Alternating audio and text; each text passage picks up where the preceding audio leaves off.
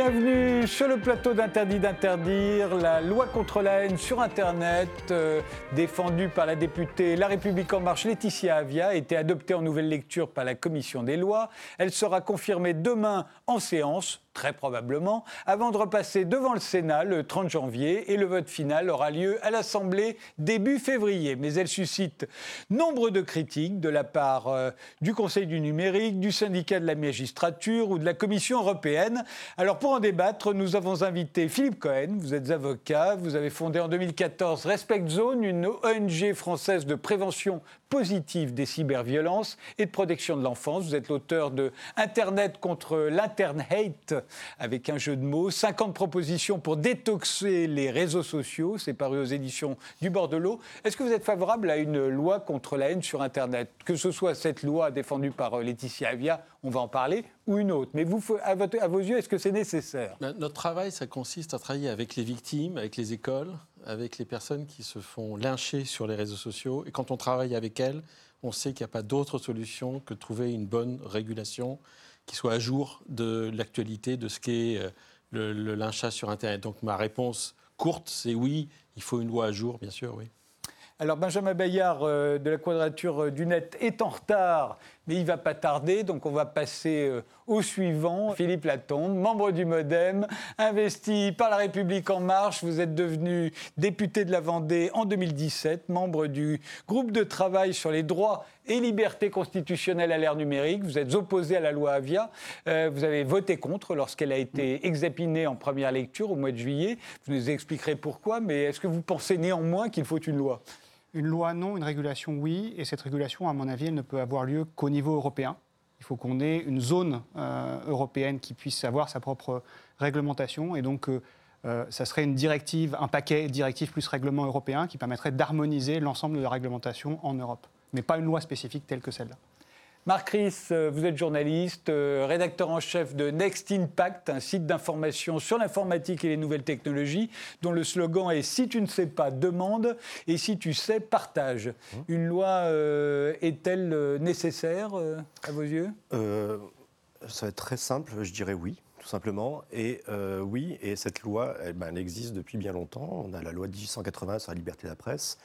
Et on a la loi sur la confiance dans l'économie numérique qui, depuis 2004, encadre euh, cette problématique-là. Donc le, paysage est déjà bien, bien rempli. Et c'est pour ça que je, m'agace assez, assez facilement lorsque j'entends euh, des politiques ou autres expliquer que Internet est une zone de non-droit, ce qui est une erreur euh, fondamentale.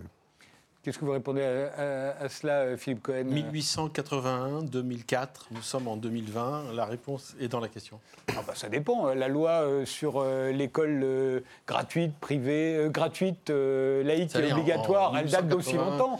Internet était même pas rêvable. et en 2004, il n'y avait pas de lynchage. Donc, donc aujourd'hui, les euh, technologies changent, les comportements évoluent aussi. il n'a jamais fait aussi mal vivre sur les réseaux sociaux qu'aujourd'hui. Donc oui, il y, a, des adaptations à faire. Et on n'est plus en 2004. Euh, non. Oui, enfin, je vous en prie. Enfin, on a le code civil date de 1804 et il fonctionne encore aujourd'hui. Enfin, lorsqu'un texte est correctement fait, lorsqu'il est correctement ciselé, il permet de, euh, de réguler et de, de, gérer des problématiques qui se posent euh, dans le quotidien. Bonjour Benjamin. Benjamin Bayer vient de nous rejoindre. il, permet, il permet de réguler, lorsqu'il est correctement ciselé, euh, des problématiques euh, actuelles. Et, mais après, ça exige aussi des moyens. Des moyens par exemple, et je crois avoir vu sur votre site que vous appeliez aussi à ce qu'il y ait beaucoup plus de moyens qui soient dévolus à la justice. Et d'autorégulation également. Voilà. Mais je partage l'idée. C'est faux. Je présente juste Benjamin Bayard, qui va se mêler immédiatement à la conversation, cofondateur de la Quadrature du Net, association qui défend depuis 2008 les droits, la liberté et la liberté d'expression sur Internet. Vous êtes également président de la Fédération des fournisseurs d'accès à Internet associatif. Vous êtes pour ou contre, pas forcément cette loi-là, la loi Avia, on va en discuter, mais une loi vous semble-t-elle nécessaire pour, euh, euh, contre la haine sur Internet? Il y a probablement des éléments qui sont du domaine législatif qui seraient utiles, oui. Mais euh, ce n'est pas seulement contre la haine sur Internet. Moi, je suis aussi d'avis qu'il y a un contrôle du pouvoir des grandes plateformes. Et c'est une question structurante là-dedans. C'est-à-dire qu'il faudrait pouvoir contrôler Facebook euh, bah, euh, Facebook a trop de pouvoir. Et donc, euh, entre autres, il a un pouvoir de nuisance énorme par le fait qu'il permet des harcèlements, qu'il permet des comportements haineux. Et donc, moi, je suis d'avis qu'il faut retirer du pouvoir à Facebook et cette loi lui en donne. Et c'est pour moi un problème fondamental. On va en reparler. Philippe Laton, je vous ai interrompu. Non, mais je vous en, enfin, pour revenir sur ce qu'on disait, effectivement, je, il faut moderniser une partie euh, de notre, notre législation pour s'adapter à ce nouveau mode de communication que sont les réseaux sociaux, mais transformer fondamentalement nos lois précédentes qui, qui, gèrent la liberté de la presse et la loi de, de confiance euh, telle qu'elle avait été votée en 2004 ne me semble pas euh, être utile. Il faut qu'on l'adapte aux nouvelles pratiques, il faut qu'on l'adapte à l'évolution technologique, mais on n'a pas à faire une réforme de fond.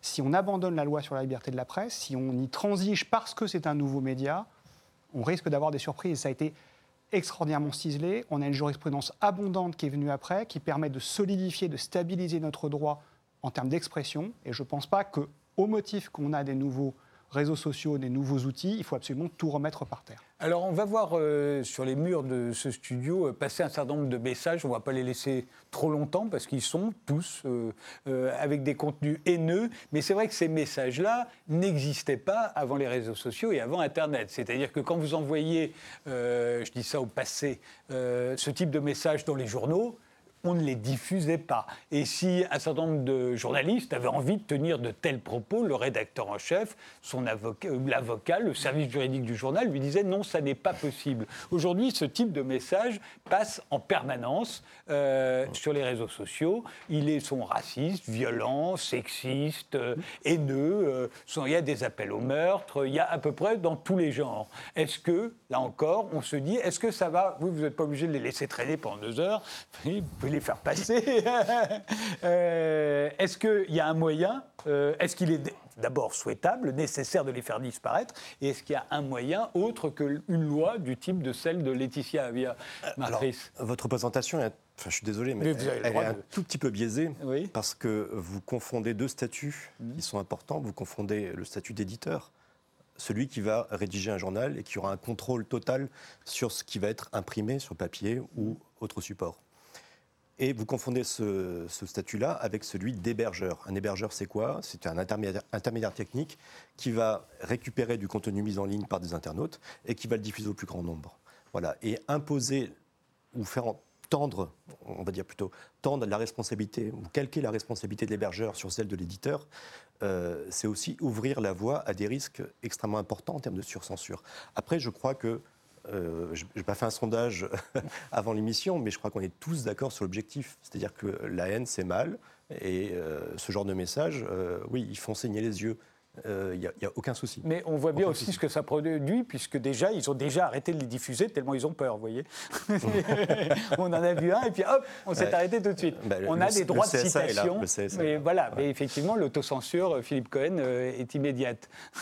Bah, non, mais ce, qui, ce, qui, ce qui manque aussi, et ce qui, ce qui était compliqué de pouvoir inventer, qu'on soit en 1881 ou en 2004, la- d'ailleurs la, loi de 2004, elle émane d'une directive. Elle a, donc c'est une directive qui a été écrite en 99. Donc on, on sent quand même qu'il y, a- qu'il y a beaucoup d'années qui sont passées. Et donc à l'époque, le, le concept de la modération n'était pas aussi utile, n'était pas aussi avancé. Et modérer n'est pas censurer. Je préfère anticiper les- réponses qui, vont être faites. Or, aujourd'hui, euh, lorsqu'on a mal sur Internet, le, temps de la douleur n'a rien à voir avec le temps du référé ou du, contentieux au fond. Et donc, il fallait, je ne suis pas euh, Monsieur Avia ni Madame Avia, mais l'idée, c'est qu'il fallait trouver des euh, solutions. Alors, il se trouve qu'en Allemagne, il y a eu un premier exemple qui n'a pas été une catastrophe, puisque ça fait deux ans que cette loi est en place. Il y a eu un premier rapport qui est sorti au mois de juillet et qui montre que seulement 10% des contenus qui sont signalés sont effectivement enlevés par les plateformes. Ce qui veut dire qu'on est très loin de la dictature et de la censure. 10% seulement sont enlevés par, par les plateformes. Et on s'aperçoit que Facebook et Twitter ont des comportements différents. Facebook a d'ailleurs été condamné à, à 2 millions d'euros en Allemagne parce que ce n'était pas assez clair la manière dont on pouvait faire les euh, différents signalements.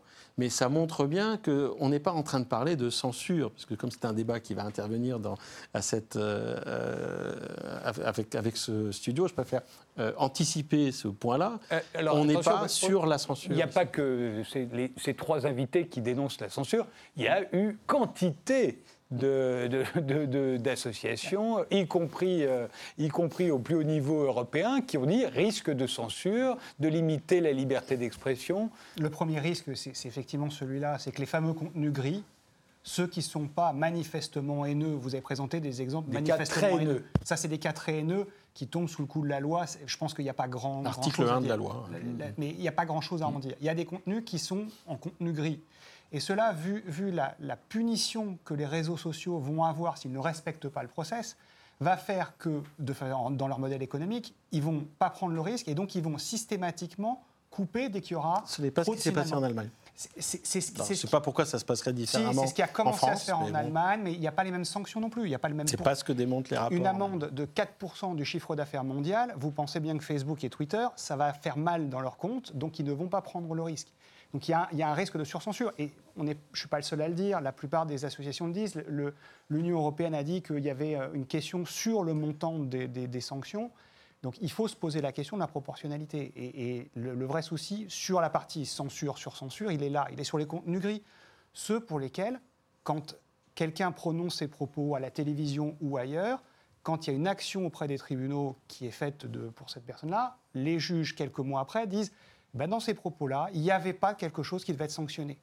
Or, aujourd'hui, c'est confié aux plateformes ce rôle. Voilà, c'est le, point central de la loi. Hein. c'est confié aux plateformes. Elles doivent faire le ménage dans les 24 heures dès qu'on leur signale un contenu litigieux. Manifestement. manifestement, oui, mais. Pas pareil. Je, pose une question simple. Hein. Euh, on est très obsédé par la défense de la liberté d'expression depuis les attentats contre Charlie. Or, on ne cesse de réduire cette même liberté mm. d'expression depuis à peu près la même époque. Euh, aujourd'hui, il n'y aurait pas eu les attentats contre Charlie, les, les caricatures de Mahomet passant sur Facebook, elles seraient, qu'elles seraient immédiatement euh, censurées au nom de la nouvelle loi contre les, propos euh, haineux. Je ne pense pas. moi, j'ai un gros problème là-dedans, qui est que en fait, ce que, ce que, propose la loi, c'est de transférer un mélange entre les pouvoirs de police et les pouvoirs de justice à Facebook. Et, et à toutes les plateformes. Aux grandes plateformes, dont celle-là. Mais pour moi, les, grandes plateformes ont déjà trop de pouvoir.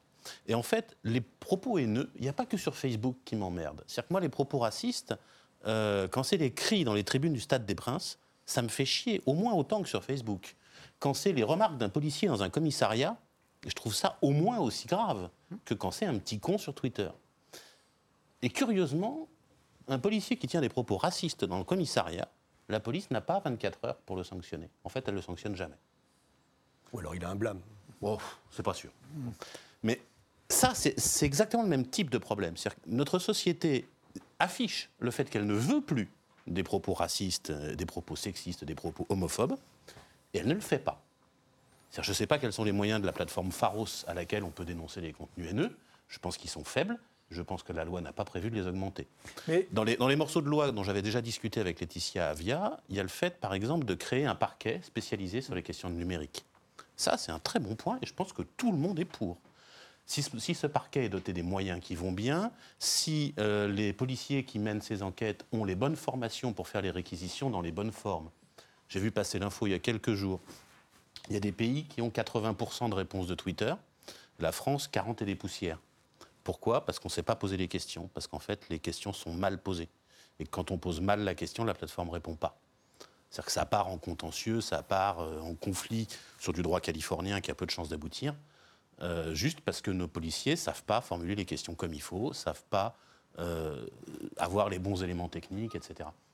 Ça demande à être formé. Je peux comprendre que le policier du commissariat du coin, il ne sait pas forcément comment faire ça. il est peut-être épaulé par une direction parisienne, mais qui n'a pas, que ça à faire.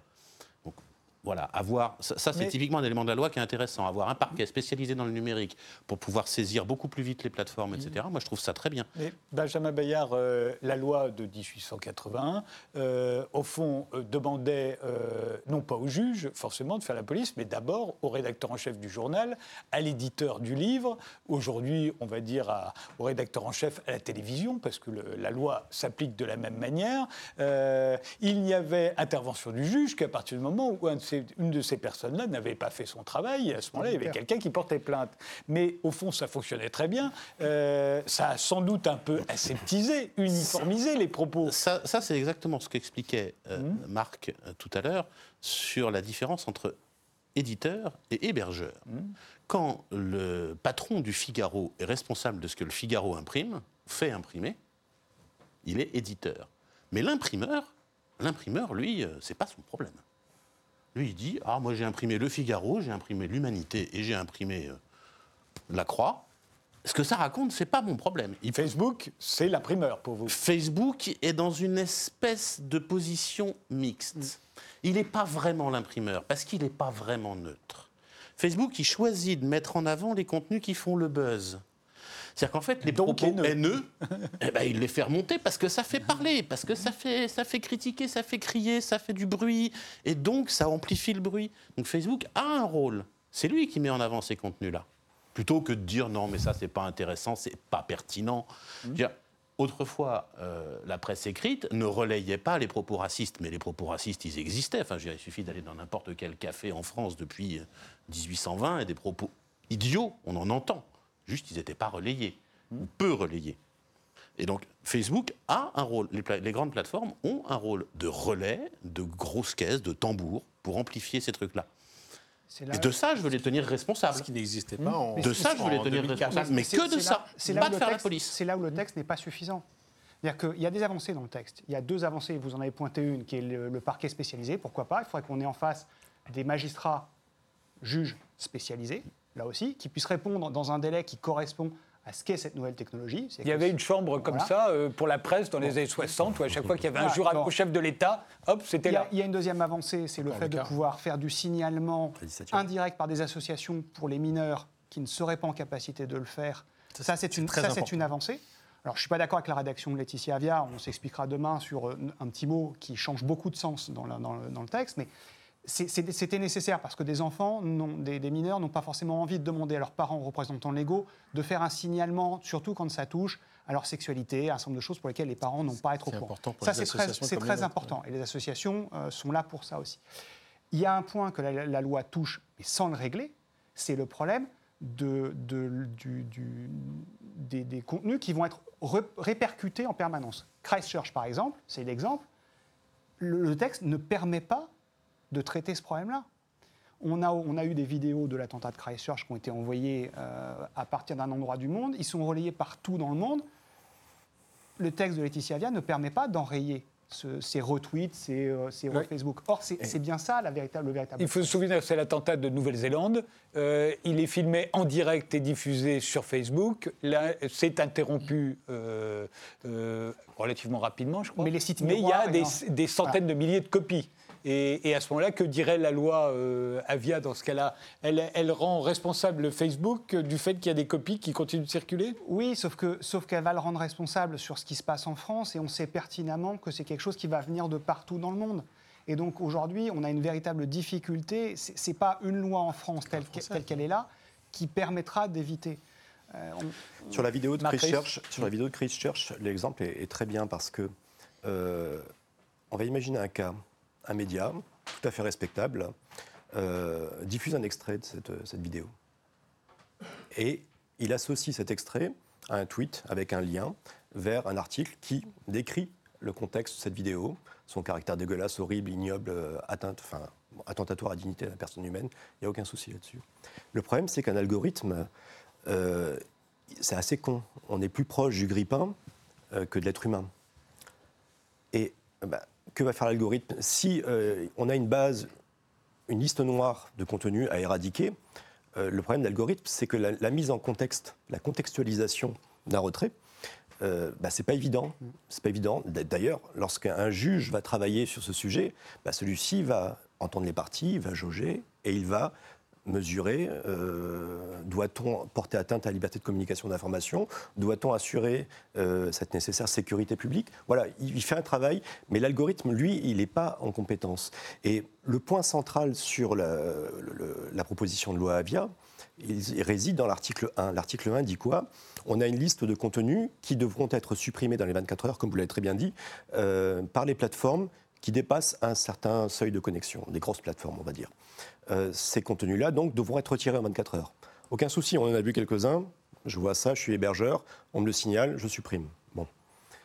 Par contre, les contenus gris que signalait Philippe Latombe, là aussi, on a un cas particulier, puisque le problème de la loi, c'est que la loi prévoit une sanction couperée euh, si on ne retire pas un contenu manifestement haineux, manifestement problématique, mais on n'a pas un dispositif tout à fait similaire euh, en cas d'abus de retrait, en cas de surcensure. Je suis désolé, j'utilise le mot interdit, en cas de, retrait donc d'un contenu qui n'aurait pas dû être retiré. Que va faire la plateforme? Lorsqu'elle a un doute, normalement la logique juridique voudrait se dire, ben, si j'ai un doute sur le, la licéité euh, d'un contenu, eh bien, dans la mesure où j'ai un doute, celui-ci n'est pas manifestement illicite, donc je le conserve. Voilà. Mmh. Le problème, c'est que l'algorithme fera le contraire. l'algorithme fera le contraire, mais sinon aussi la logique humaine, euh, la logique des, des, des, services du service compta, du service compta, qui se dira, bah tiens, si tu retires pas ce contenu. Euh, euh, tu risques jusqu'à 1,25 million d'euros d'amende. Ben, c'est le cas des services juridiques dans à peu près tous les, les médias aujourd'hui. Ils vous disent tout le temps retire, retire, on ne sait jamais. Voilà, donc il y a cette logique de parapluie, à savoir je retire pour essayer de me sécuriser ma situation. Elle est à craindre. Et c'est là où on a une problématique sur les contenus gris. Et on n'a pas cette équivalence exacte, je dis bien équivalence exacte, entre la sanction euh, d'un défaut de retrait et la surcensure d'un contenu qui aurait dû rester. Ce qui aurait permis d'équilibrer le texte, ce qui aurait permis de, le rendre équilibré, on en, discutait, mmh. c'est euh, puisqu'on oblige à retirer en 24 heures, la contestation de ce retrait devrait être faite dans les 24 heures avec un motif et une sanction. Mmh. Pour avoir le pendant. Et on n'a pas le pendant dans le texte. Philippe Cohen, vous êtes d'accord avec ça? Oui, et puis juste pour compléter ce que, ce que Marc dit également, c'est que l'article 1, pour être clair, alors, ce n'est pas juste un, algorithme qui va crawler, comme on dit, euh, les, messages. C'est que il s'agit d'un article qui fonctionne sur, sur signalement. Hmm. Attention, c'est-à-dire qu'il faut qu'il y ait quelqu'un qui s'en plaigne. Donc, lorsque, par exemple, un animateur, Christophe Beaugrand, se plaint euh, de menaces de mort parce qu'il est homosexuel et que c'est dit avec des, avec des insultes que, vous avez peut-être vues sur Twitter, il le signale. Et aujourd'hui, il dit, c'était au 5 janvier, il dit les règles de la communauté Twitter ont refusé d'enlever ce contenu. Donc là, on est vraiment sur quelqu'un, par exemple, actuel, c'était il y a 15 jours, qui se fait attaquer. La phrase, c'est pas gris là. Les phrases que vous verrez sur, sur Twitter. L'exemple est sont... par rapport à ce que je disais. Oui, mais c'est ce que vise cette loi. Mmh. Et cette loi, elle vise que les contenus qui ne sont pas gris. Elle vise les contenus qui sont manifestement illicites après avoir été signalés. Donc il n'y a, aucun algorithme automatique comme un grille-pain qui ferait le travail à l'avance. Et d'ailleurs, il y avait une demande que nous avions faite qui consistait à dire, et qui a été retenue en partie, c'est à ce qu'il y ait de, la, modération, en tout cas un examen qui se fasse à la main, c'est-à-dire avec des êtres humains, et ce qui fait partie des requêtes qui ont été faites. Et je rejoins ce qui a été dit par Philippe euh, euh, sur, sur la partie procès, c'est-à-dire que le, texte est améliorable. C'est pour ça qu'on compte sur vous avec les prochaines étapes euh, qui sont, qui sont prévus par, par le Parlement, parce que c'est vrai que plus on peut avoir des, capacités de faire appel de ce qui va être enlevé avec un délai court et qui permettent après à ce que le juge soit saisi, parce que le but, c'est pas d'aller déposséder le juge de ses pouvoirs souverains, mais c'est plutôt qu'il y ait une réponse dans un délai dont, on sait que le juge ne pourra pas euh, être le garant. Parce que 24 heures, je suis désolé, mais en tant que praticien de la, de la procédure, c'est pas comme ça que ça marche. Même un référé d'heure à heure, c'est pas en heure que ça se compte.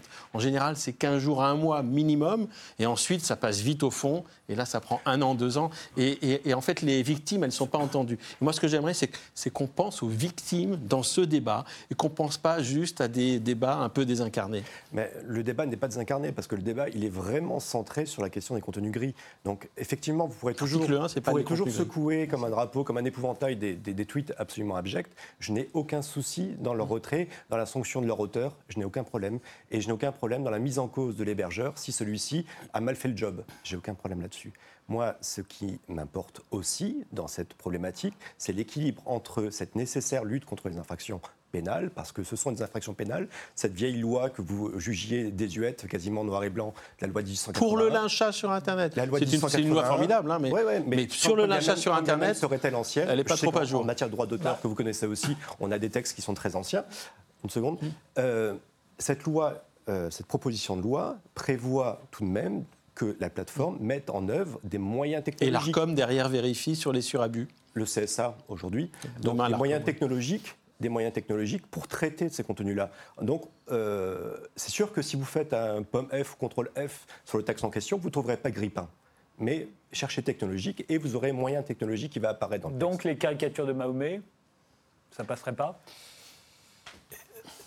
Euh, je ne suis pas juge, je ne suis pas magistrat, je ne suis pas hébergeur. Ah non, mais je Par parle pas contre- au juge, Oui, mais- oui, mais, oui, euh, à parler- si vous parlez à moi, Avec cette loi, a priori, Ça dépendra des, pas. des conditions tout va dépendre en fait de la solidité de service juridique de chaque plateforme. On pourrait se dire que ces acteurs-là ont, euh, sont correctement euh, équipés. hein. Euh, Google a une armée de, de juristes, Facebook aussi. aussi.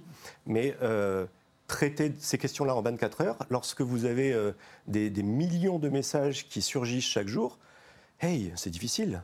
On fait une pause, on reprend ce débat juste après.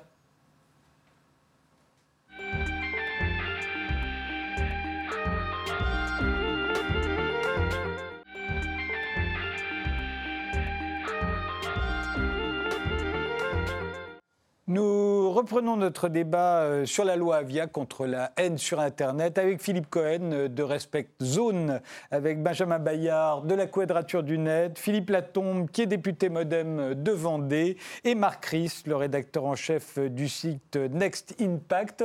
Restons sur le gris, puisque vous l'avez très bien dit, c'est surtout sur le gris que les questions vont se poser. Il y a des contenus ouvertement haineux dont on peut imaginer qu'ils seront à la fois signalés et, euh, et éradiqués, euh, alors soit par les algorithmes, soit par le service juridique des plateformes. Mais il y a aussi tout ce qui n'est pas clair. Par exemple, quand on traite les gens de violeurs ou de pédophiles euh, euh, sur Internet, euh, est-ce que c'est du contenu haineux? Aujourd'hui, il y a énormément de gens qui, sur les réseaux sociaux, traitent Gabriel Matzneff, Woody Allen ou Roman Polanski de pédophiles et de violeurs. Est-ce que ça va être considéré comme de la haine sur Internet ou pas?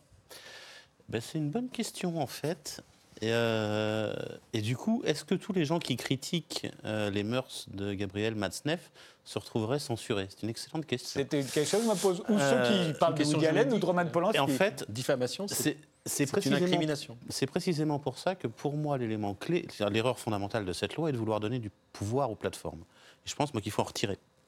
C'est-à-dire qu'une des bonnes façons de traiter ça était de dire, pour moi le, truc que j'ai en tête depuis un petit moment sur ces sujets-là, c'est ce qu'on appelle du notice and notice. C'est-à-dire que je vois un contenu qui ne me plaît pas, je clique et je dis ça c'est pas bien, ça n'a rien à faire là, ça, je pense que c'est illégal. La plateforme prévient le compte émetteur du contenu en disant voilà, le contenu a été signalé comme étant illégal, est-ce que vous souhaitez le maintenir et si oui, vous engagez? Et là, on a deux transactions qui sont notées. C'est-à-dire que la plateforme est capable de dire on a signalé que le contenu euh, était probablement illégal et l'auteur du contenu a dit je maintiens mes propos et donc je m'engage. Et du coup, ça, ces deux transactions-là, ces deux éléments-là, peuvent être transmis automatiquement à la justice avec les informations disant voilà, Bob, il a publié ça. euh, Henri a signalé que c'était pas bien. Bob a dit qu'il qu'il maintenait. On transmet ça tel quel à un juge, qui lui décidera.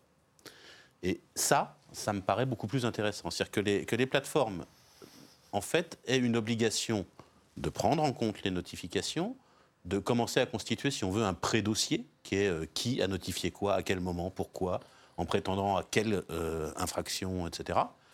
Euh, en fait, prépare le dossier pour la justice. Et puis, l'auteur du contenu a dit qu'il maintenait, qu'il il estimait que. Donc, on crée une, une obligation des plateformes vis-à-vis de ce qu'elles font. Elles n'ont pas écrit les propos haineux. Elles les ont diffusés. En tant que diffuseurs, elles ont une responsabilité. Et puis, on crée une deuxième obligation pour moi, qui est l'interdiction de censurer. C'est l'interdiction de retirer le contenu. C'est pas, c'est pas aux plateformes de retirer le contenu. Soit c'est l'auteur qui fait ou merde, j'étais un peu excité hier soir, j'ai écrit des ça va pas et qui de lui-même l'enlève. Ce qui arrive souvent. Ce qui arrive quand même que sur un coup de tête, on écrive un peu de la merde et puis on se dise c'est pas forcément très fin. Euh, mais c'est pas aux plateformes de l'enlever. Soit c'est l'auteur qui l'enlève parce qu'il s'est rendu compte qu'il avait fait des bêtises, euh, soit c'est la justice qui l'enlève. Mais moi, je suis pas d'accord pour que ce soit les plateformes. Je veux pas leur donner ce pouvoir-là. Je veux pas que ce soit Facebook qui soit chargé d'appliquer la loi.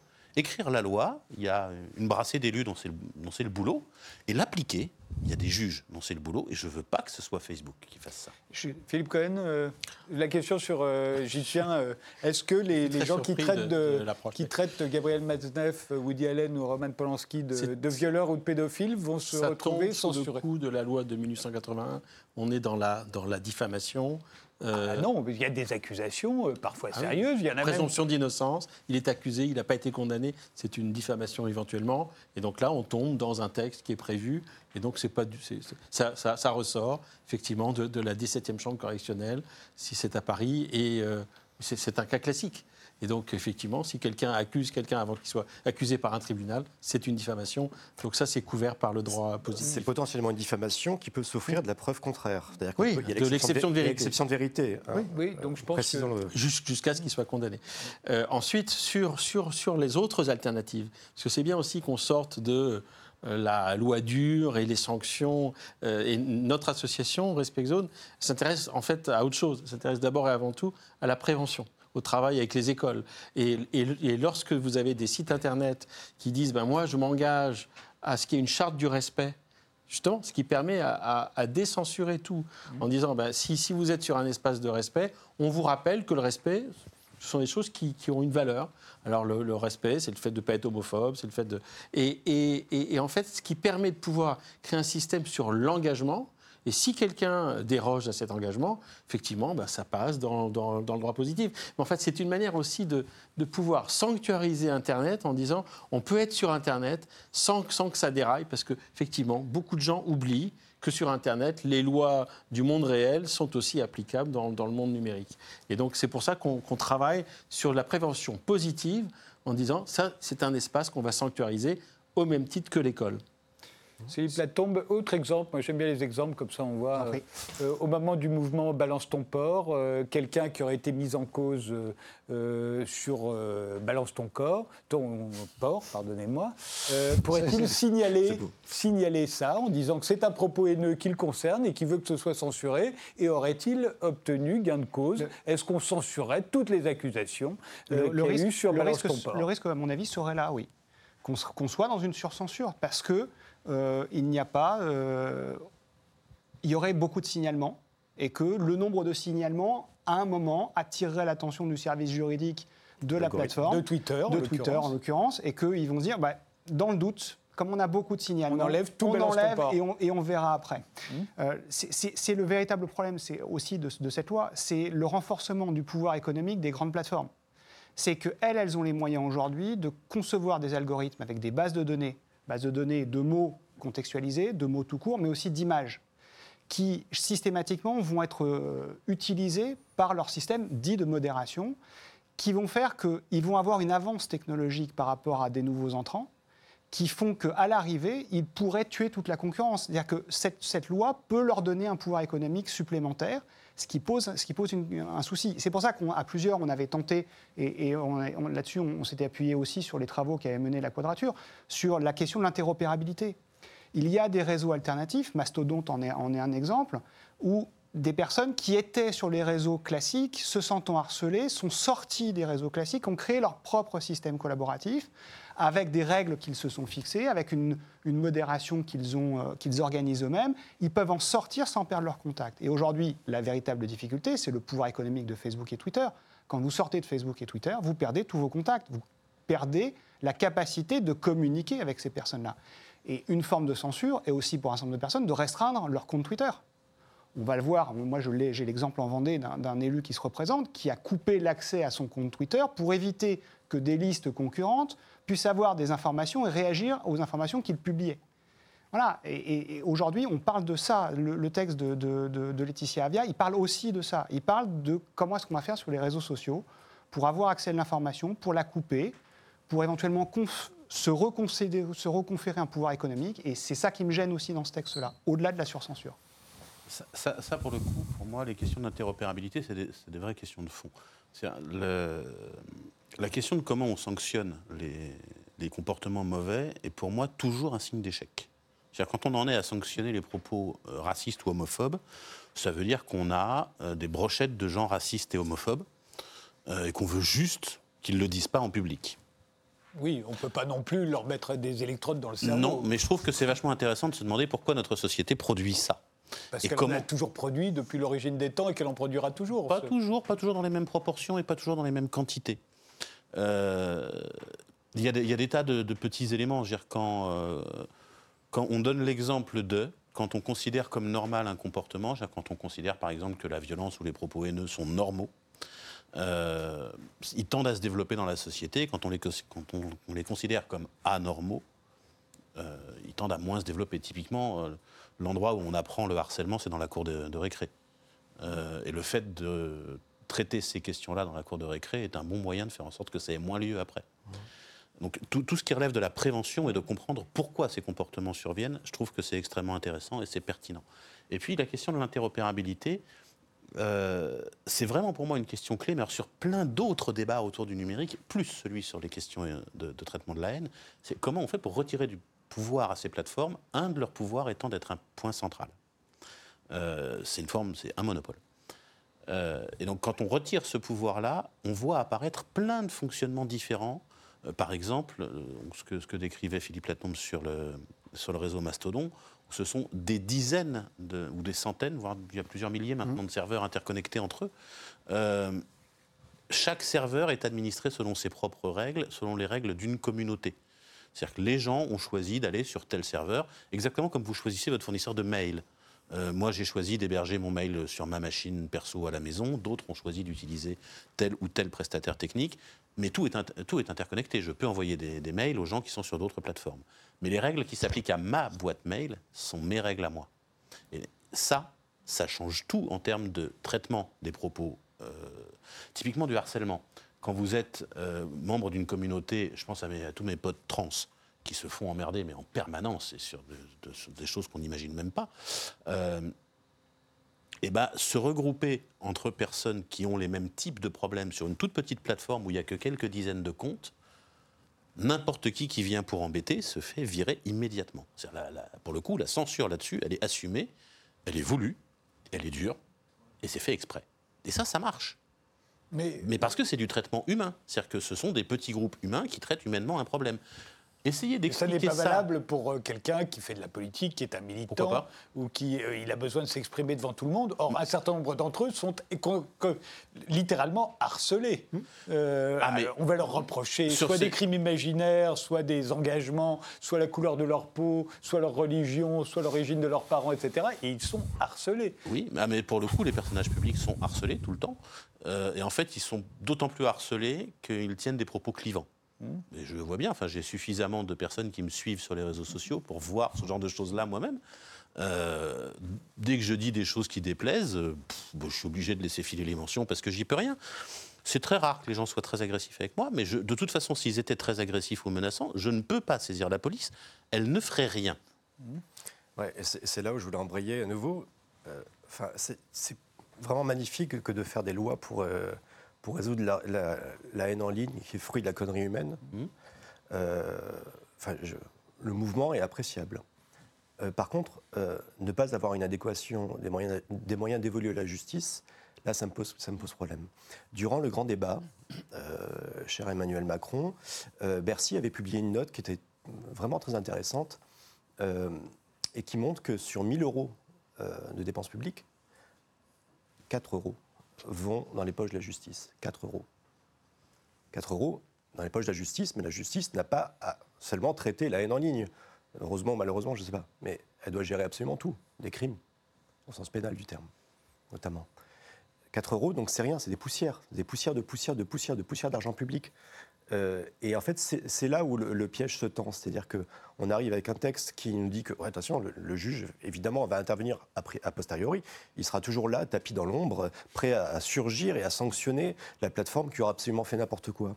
Euh, mais le problème, c'est que les moyens de la justice ne sont pas là. sont pas là. Et on le voit encore aujourd'hui euh, dans les rues, tous, ces avocats qui, se plaignent de leur situation au regard des réformes actuelles. Et, ce, point-là, il est quand même central. Il est central dans ce débat donc justice et éducation.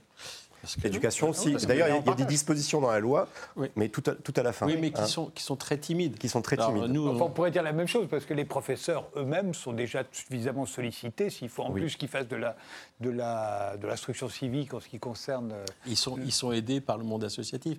Et, euh, et ce ne sont pas les, euh, les, idées qui manquent. Nous, nous ce qu'on pense justement, pour répondre à votre point, savoir comment est-ce qu'on mutualise la formation, c'est que, à un autre sens, c'est un mélange entre du présentiel, il y a des formations en classe ou dans, également avec les entreprises, puisqu'elles sont aussi intéressées par savoir comment est-ce qu'on se fait moins de mal entre, entre collègues, par exemple, ou lorsque vous avez des clients qui, sont, qui deviennent très agressifs avec des euh, conseillers qui euh, font, font, face au public, comme on dit. Euh, J'en parlais récemment avec des, des, personnes qui sont, par exemple, dans des boutiques de téléphonie, dans des, dans des banques. Vous avez de, de plus en plus des, des incivilités, ça commence avec des lettres majuscules, puis ça finit avec de menaces. Alors même, ce sont des personnes qui vont travailler vis-à-vis des, des, consommateurs. Et donc, ce, ce qu'on préconise, c'est euh, à la fois des tutoriels, c'est-à-dire des modules courts, un peu comme, comme, des permis Internet, mais qui soient des, des, permis de pouvoir aider à du dialogue. Ce qu'on organise aussi sont des concours de cyberéloquence. C'est-à-dire qu'on permet à, tous ceux qui sont équipés d'un portable, à partir de, l'âge en général de 11 ans à peu près, ça commence à descendre à 9 ans malheureusement aujourd'hui, mais de pouvoir euh, participer à des concours d'éloquence en ligne. C'est-à-dire dire que, parce que vous avez parfois des jeunes qui se trouvent très éloquents à partager la photo d'une ex-copine nue et qui pensent que ça va faire rire les copains. Et donc nous, ce qu'on explique, c'est que si on remet un peu le curseur au bon endroit, on explique qu'on ben, qu qu peut faire rire différemment et que ça, c'est pas du tout drôle, c'est juste contre la loi, c'est contre le respect et surtout, ça ne s'effacera jamais. Parce que lorsque quelqu'un est harceleur, lorsque quelqu'un linge sur les réseaux sociaux, ce qu'il oublie souvent ou ce qu'elle oublie, c'est que c'est ineffaçable. Ce qui veut dire que c'est un peu comme un péril que vous ne pourrez plus effacer. Justement, est-ce que ça ne renforce pas la conservation des données, ce contre quoi est l'Union européenne vous avez insisté là-dessus, la quadrature du cercle euh, Alors oui, c'est... Du net. Du net, du net pardonnez-moi. Pas grave. euh, mais c'est... Euh... En fait, l'histoire de conservation des données sur, la, sur laquelle on se bat, c'est la conservation des données de connexion qui permet de savoir ce que, qui faisait euh... Quelle adresse IP a été utilisée pour... Oui, mais ça donne beaucoup plus que ça, en fait. Ça donne la géolocalisation de votre téléphone. Ça dit où vous êtes, quand, avec qui, et ce que vous êtes en train de faire, et pourquoi vous y êtes, euh, et avec qui vous êtes en train de discuter à ce moment-là. Enfin, les reconnaissances faciales. La, la, la, la, conservation des données, c'est un truc de fou. Et à l'heure actuelle, les obligations de conservation permettent à l'État de surveiller sa population. La Cour de justice de l'Union européenne a dit que c'était pas bien. Elle l'a dit deux fois dans deux arrêts de grande chambre. Euh, puis manifestement, la France s'en fiche. Elle souhaite continuer à espionner sa population. Elle n'est pas la seule. Non, non, il y a beaucoup d'autres États européens qui veulent faire ça. Mais de la même manière que la Cour de justice a dit qu'il euh, ne fallait pas mettre les députés en prison et que l'Espagne a répondu qu'elle s'en fichait. Vous voyez, c'est, euh, le, le, droit est, est, chose bizarre ces temps-ci. Euh, c'est pour ça qu'il faut l'écrire avec une main tremblante. C'est pour ça qu'il faut être très... Comme disait Tocqueville. Exactement. C'est pour ça qu'il Exactement. C'est pour ça qu'il faut un projet de loi avec une étude d'impact solide. Et là, l'étude d'impact, on l'a pas parce que c'est une proposition de loi. Et c'est pour ça que on est un sou soulever eh oui, mais je, je, suis quand même tout petit module privé. Moi. Et soulever, soulever l'urgence dans la procédure parlementaire, ce qu'a fait le gouvernement afin de limiter euh, le jeu de la navette, eh ben, c'est pas super judicieux. La preuve, c'est que la Commission européenne est intervenue dans plein débats français et j'ai sorti des observations enfin, qui ont été envoyées. de régulation. Bah, là, c'est pas une concurrence, c'est simplement un respect de la pyramide des textes. Et la, et la, la Commission européenne a rappelé simplement qu'il y avait une directive. Est-ce qu'on peut attendre 5 ans? C'est ça la question. Vous si vous êtes une victime, vous n'attendez pas 5 ans pour être protégé et une, une, une directive, non, une régulation pas, européenne. Je ne suis pas, je suis pas d'accord avec cette approche-là. Ça fait 30 ans que, les, que le travail n'est pas fait. Le travail de prévention, le travail de police. Euh, ça, fait, ça, fait, ça fait 30 ans que euh, le travail Donc a on pas peut lieu. encore attendre 5 ans? Non, mais, je, mais surtout pas filer les clés aux, aux ah, plateformes. Je, je, rappelle quand même que dans les dans les dans, dans, dans l'approche des, des, des, bidules haineux, euh, il y a encore 150 femmes par an qui meurent sous les coups de leurs conjoints et que quand elles vont se plaindre au commissariat, le commissariat a autre chose à faire. Dire, on n'est pas sur des problèmes de contenu haineux dans la police qui ne fait pas son travail. Et ça, c'est des, des, problèmes de formation, de moyens, d'accueil, de traitement.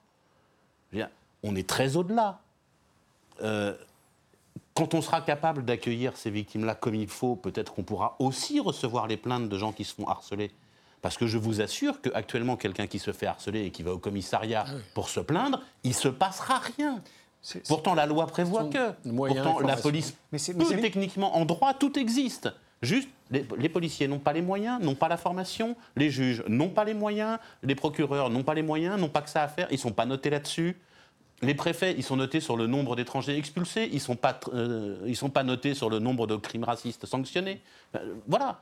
tout ça, c'est factuellement. Il faut, il faut rien faire. hein. Je dis pas qu'il faut c'est rien pas faire, mais je dis qu'il va falloir commencer par mettre en marche l'administration. Avec un ticket, avec un numéro. La, la question fondamentale. Oui. sur, sur ce type de sujet, on a bien vu que le RGPD d'origine européenne avait pris et avait donné dans, dans l'espace européen une norme qui, du coup, est regardée un peu partout, a été regardée au Japon comme étant intéressante.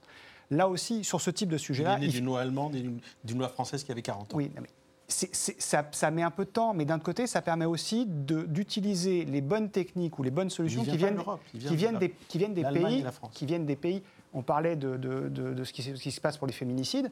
Euh, Aujourd'hui, on va, s- on va s'intéresser en France à ce qui se passe en Espagne depuis, depuis plusieurs années. Pourquoi est-ce qu'aujourd'hui, on, on ne fait pas ça euh, au niveau euh, justement de- de- de- d'Internet, la régulation, pour avoir quelque chose qui soit normé au niveau européen, avec des modalités, parce que vous le savez bien qu'on peut, avec des directives, avoir un peu d'ajustement, mais est-ce qu'on était obligé d'aller, nous, avec cette loi-là, tout seul, sans prendre vraiment en compte ce qui s'est passé en Allemagne, parce qu'il y a quand même eu des, cas particuliers de surcensure en, en- en Allemagne. Et pourquoi est-ce qu'on a effectivement utilisé euh, une proposition de loi, un vecteur législatif avec peu d'études d'impact, avec une urgence et avec, on le voit, une opposition entre les deux chambres? Entre l'Assemblée et entre le l'Assemblée et le Sénat. Et Et c'est l'Assemblée qui gagne, toujours. cette opposition, elle veut quand même dire quelque chose. Elle veut quand même dire qu'il y y a une vision qui peut être différente. Et cette vision différente, on aurait pu arriver à quelque chose en, en commission mixte paritaire, et on voit qu'on n'y arrivera pas. Parce que d'un côté, il y avait une obligation de moyens d'autre et de l'interopérabilité, de l'autre côté, il y a une obligation de résultat et le- la volonté de sanctionner en 24 heures. Donc il aurait fallu qu'on a... Et on voit bien que ce texte cristallise beaucoup de choses. Pour, pour- pour moi, il y, a un, il y a un élément clé là-dedans qui est, alors que tout le monde est d'accord sur l'objectif à atteindre, il est surprenant qu'on n'arrive pas à obtenir un texte qu'on voterait à l'unanimité dans les deux chambres. Et ça, pour moi, c'est un signe que le texte est mal ficelé. Mais est-ce que ça n'est pas le signe de la Ve République? Autrefois, les textes de la Troisième République, non. la première époque, Non. on mettait six mois pour les faire, Économie mais tout le monde à la fin était d'accord. Sur la Ve République, on vote un texte à la majorité, Je crois pas. la, la majorité suivante défait le texte. Je ne crois pas. Quand on a affaire à des textes qui sont non clivants, euh, ça arrive assez régulièrement que ça passe gentiment. Et Ça il y a des textes qui durent de, pendant 50, 60, 80 ans, 100 ans, comme du temps de la Troisième République? Je pense qu'on est encore capable de faire ça. Mais pas sur, ce- pas sur des lois de cette qualité-là. Euh, typiquement, le travail qui a été fait en 2004 sur la LCEN, euh, qui a été un précurseur. qu'est la LCEN. Alors, la loi sur la confiance en l'économie numérique, ça- Transposition européenne. non, absolument pas, c'est le contraire. La- les textes européens datent de 2006. Directive 99. La, oui, la directive de 99, elle est beaucoup moins 2000. complète. Alors, attendez, je, je vous interromps parce que Donc, cha- les, les- les débats sur le sujet ont été très très longs. Et en fait, la France, qui avait commencé certains débats en 96 sur le sujet, a réussi en 2004 à écrire quelque chose d'assez intelligent, qui a servi depuis de pilier à pas mal d'autres morceaux de droit, y compris des morceaux de droit européens, sur la séparation entre le rôle des hébergeurs, entre le rôle des gens qui transportent les contenus, entre le, le rôle d'éditeur et comment ça s'articule, etc. Et c'est resté relativement stable. Euh, Donc Dernière question, parce qu'il nous reste quelques minutes. Qui va contrôler euh, euh, les opérateurs, euh, les plateformes, pour savoir si elles ont bien fait le nettoyage? CSA Le CSA qui est prévu pour... euh, qui va s'appeler. euh, le- le le- gendarme de la télévision? Est-ce que le gendarme de la télévision, le CSA... euh, Le CSA traverse une crise existentielle depuis bien longtemps. Pourquoi? Parce que celui-ci était effectivement, bon, il n'aime pas qu'on évoque ce, ce- ce rôle de képi, mais euh, il est effectivement le gendarme de la télévision et de la radio pendant bien longtemps. Euh, Internet a un peu bouleversé les choses, un tout petit peu bouleversé les choses, et on pensait d'ailleurs que euh, la télévision, comme la radio, allait être complètement diluée, ce qui est d'ailleurs le- un petit peu le cas dans les pratiques, diluée euh, dans cet univers complètement fou qu'est le web. Bah, le CSA, qu'est-ce qu'on faisait? Est-ce qu'on le conservait? Est-ce qu'on modifiait? Bon, c'est l'option numéro 2 qui a été choisie avec une extension de ses pouvoirs. Donc on est passé d'un organisme, d'une autorité administrative dédiée à l'audiovisuel à un organisme qui, doucement, est en train de déployer ses, ses ailes ou ses griffes euh, à l'encontre euh, ben, de pans entiers d'Internet notamment des vidéos sur YouTube ou Dailymotion, peu importe, euh, seront bientôt contrôlées par le CSA, quand bien même sont-elles générées uniquement par les utilisateurs. En fait, pour revenir à la question euh, vraiment fondamentale de ce texte, et pour que peut-être les, ceux qui nous regardent comprennent bien sans être euh, férus de, de juridisme, c'est est-ce qu'il est judicieux que de confier le pouvoir de la régulation de la vitesse sur les autoroutes à Vinci? Oui ou non? Voilà. Vinci, on le rappelle. euh, Vinci, qui est le- le- l'exploitant des, De des l'autoroute. autoroutes euh, payantes. Et voilà. et autant- du parking. Et du parking notamment. Enfin, là, en Autant les- l'occurrence, les- ouais. les- le, RGP le RGPD a institué le fait que dans chaque pays européen, il y ait des CNIL, enfin des équivalents de CNIL, et qu'elles aient une vision européenne en pouvant se regrouper. Aujourd'hui, le CSA est une autorité qui est franco-française. On n'a pas l'équivalent, et on n'aura pas l'équivalent dans les autres pays européens avec ce pouvoir de sanction-là. Enfin, donner des sanctions qui peuvent aller jusqu'à 4% du chiffre d'affaires mondial pour à Facebook et Twitter, c'est fabuleux, c'est énorme. Comme euh, l'autorité de la, de, de- de la concurrence, ça va jusqu'à 10% et ça, ça choque personne. Oui, sauf, Mais- sauf que là, on est sur quelque chose qui, qui ne touche pas, qui ne, qui ne touche pas du droit de la, le droit de la concurrence. Il est aussi européen en grande partie. Là, c'est quelque chose qui va être franco-français. Donc, vous imaginez bien que ce pouvoir de sanction-là va faire que les plateformes vont essayer de se conformer à ce que va dire le CSA le plus possible. Donc, ça donne un rôle au CSA important, dont il aurait fallu qu'on discute au niveau européen, parce que ça va nous rendre un peu euh, Et Solitaire. D'ailleurs, ça, va, ça ça. va surtout impliquer pour euh, les futurs hébergeurs qui sont installés dans toute l'Europe de En connaître la loi française Ouais. et les finesses de la loi française, son application, pour respecter la loi, euh, la future loi Avia, euh, la future loi Avia, si ces plateformes se dirigent ou dirigent leur, euh, leur communauté vers la, la- la France. Dernier mot, Philippe Cohen. L'émission se termine.